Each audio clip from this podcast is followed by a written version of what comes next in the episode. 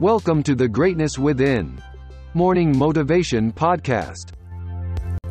Presented by Red Pills Productions. Hello, world best people. If you love our podcast, oh, our podcast help you?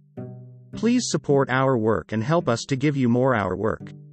Your little donation will help us to survive in tough time. Please, click link in description or about section to donate little as possible. Thank you.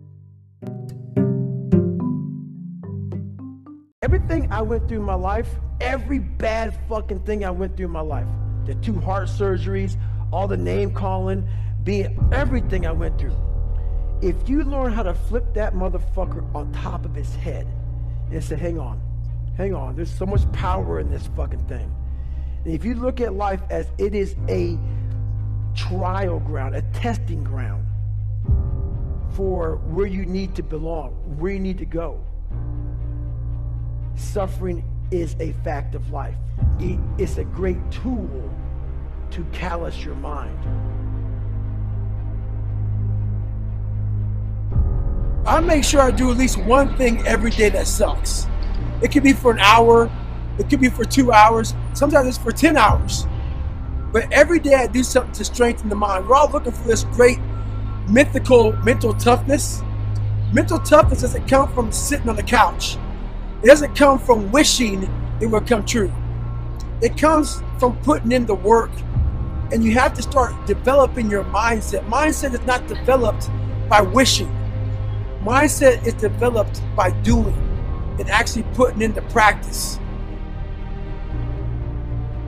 You have to look inside of yourself to see what you really want. What, what are you passionate about? We use these words and these little phrases of only the strong survive and all this other crap. They're all just fucking words.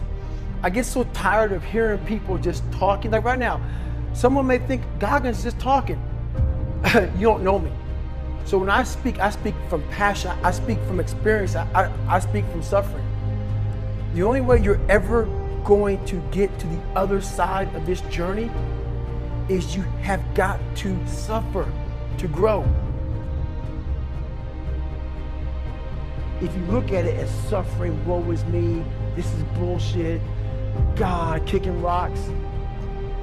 If you look at it like, okay, motherfucker, you're testing me now. I get it. Whenever I'm being like depressed, I go through depressed moments, like, oh, hang on. I'm getting I'm getting tested. So you have to be aware of all the signals and signs that are, that are being given to you from the world. When I say suffering, people cringe. People, that's the that's the one word whenever I post about it, people cringe.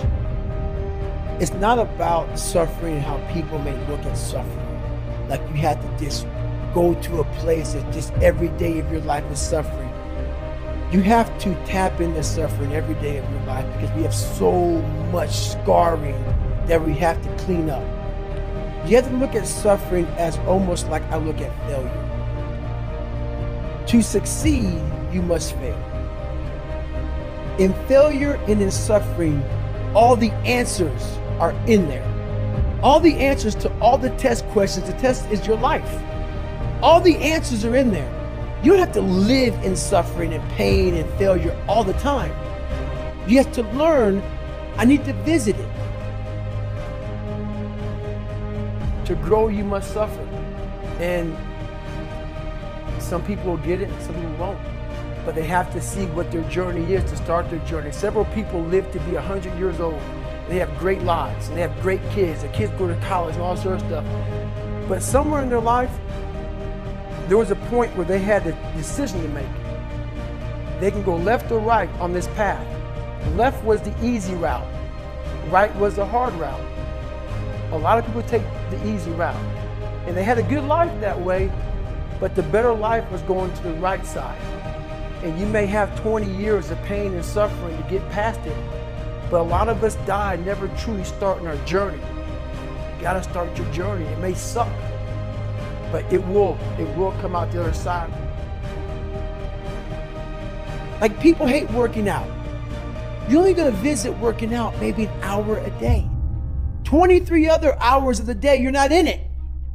But how you become in shape is you must visit suffering, visit working out one hour a day. Visit suffering one hour a day. Visit your past failures one hour a day. The relationship with it is the answers are in there. They they are in there. Go into the suffering. Go into the pain of your life and say, why did this suck for me so bad? Why am I afraid of all this stuff? Why have I shut down the whole world? I guarantee I'll tell you why you shut down the whole world. It's in these nooks of the suffering within your brain, in the scarring, are all the answers to why you are on the couch feeling sorry for yourself. Don't look at it as every day I suffer. Go into it an hour a day. Learn from yourself, learn from life, learn from your failures, learn from your insecurities, learn from your self doubt. What makes you afraid of it? Study it. That's why I studied my mind. Why I became so powerful in the mind because I realized I was weak. So instead of running away from the mind, I dove into it and said, What is making me weak? Oh, this makes sense. I came from hell. I came from a place that beat me down to nothing, which is why I'm afraid. All this makes sense. So systematically, one by one, I went back and met every single person in my mind, every situation. I went one on one with them again in my mind and said, okay, let's now revisit this. And that's how you do it. Your mind chooses the path of least resistance. Your mind has the ultimate tactical advantage over you. It knows what scars you, it, it, it knows your fears, it knows your insecurities, and it protects you. The brain has the tactical advantage over you. It knows and it, it keeps you away from all that. That's why it says don't jump out of an airplane. Don't go in the ocean where there's sharks. It's a protective mechanism. Don't go back to the place where your dad beat the shit out of you in your mind. Don't go back. The brain protects you, but protects you so much it doesn't allow growth. So the brain is an amazing thing, but the brain controls you. You must control it. You must take power over your own mind, or your mind will guide you into all the soft places that your brain wants to live in. Your brain has enough information.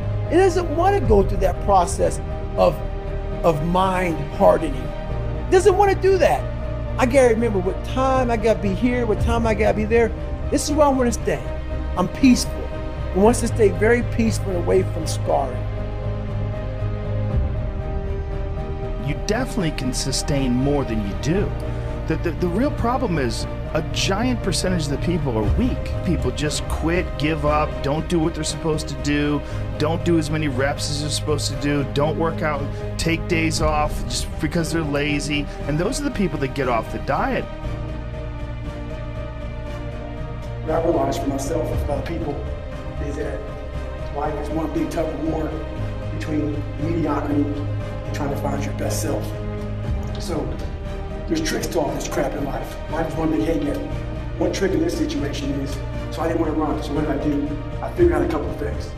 Yeah, but sometimes let mediocrity think that you're giving into it. So I said, you know what, instead of going for a 20 miler, so we go out for an easy six or seven. What that did in my brain, I said, okay, mediocrity thought it won. So let loose a little bit and let go of that, oh, this is gonna suck. This could be okay, it's not too bad. The second you get to mile two, guess what happens? Greatness pulls mediocrity in the fucking mud.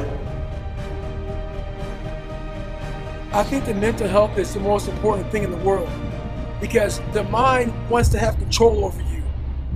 You need to have control over your own mind. So that's all about the mental health. Your mind's to always guide you in a spot that wants to make you feel comfortable and nice and secure. And it's in those spots that there's no growth. Without friction, there's no growth. So that's why I constantly preach about you have to get outside that comfort zone to find that every day of your life. in my old job, sometimes we would be facing really miserable situations, things that we were going to have to do. Maybe we had to go on a dive, a long dive, and the water was freezing cold, or we had to go on a long patrol through really steep terrain. and it was hot. Or maybe we had to get our, our boats through the surf zone when there was giant waves. And invariably in those situations, someone in the platoon would say in a low voice, well, gonna suck. And then you know what we do? We do it anyways. That's right. Sometimes things are gonna suck. And you know what you do? You do them anyways.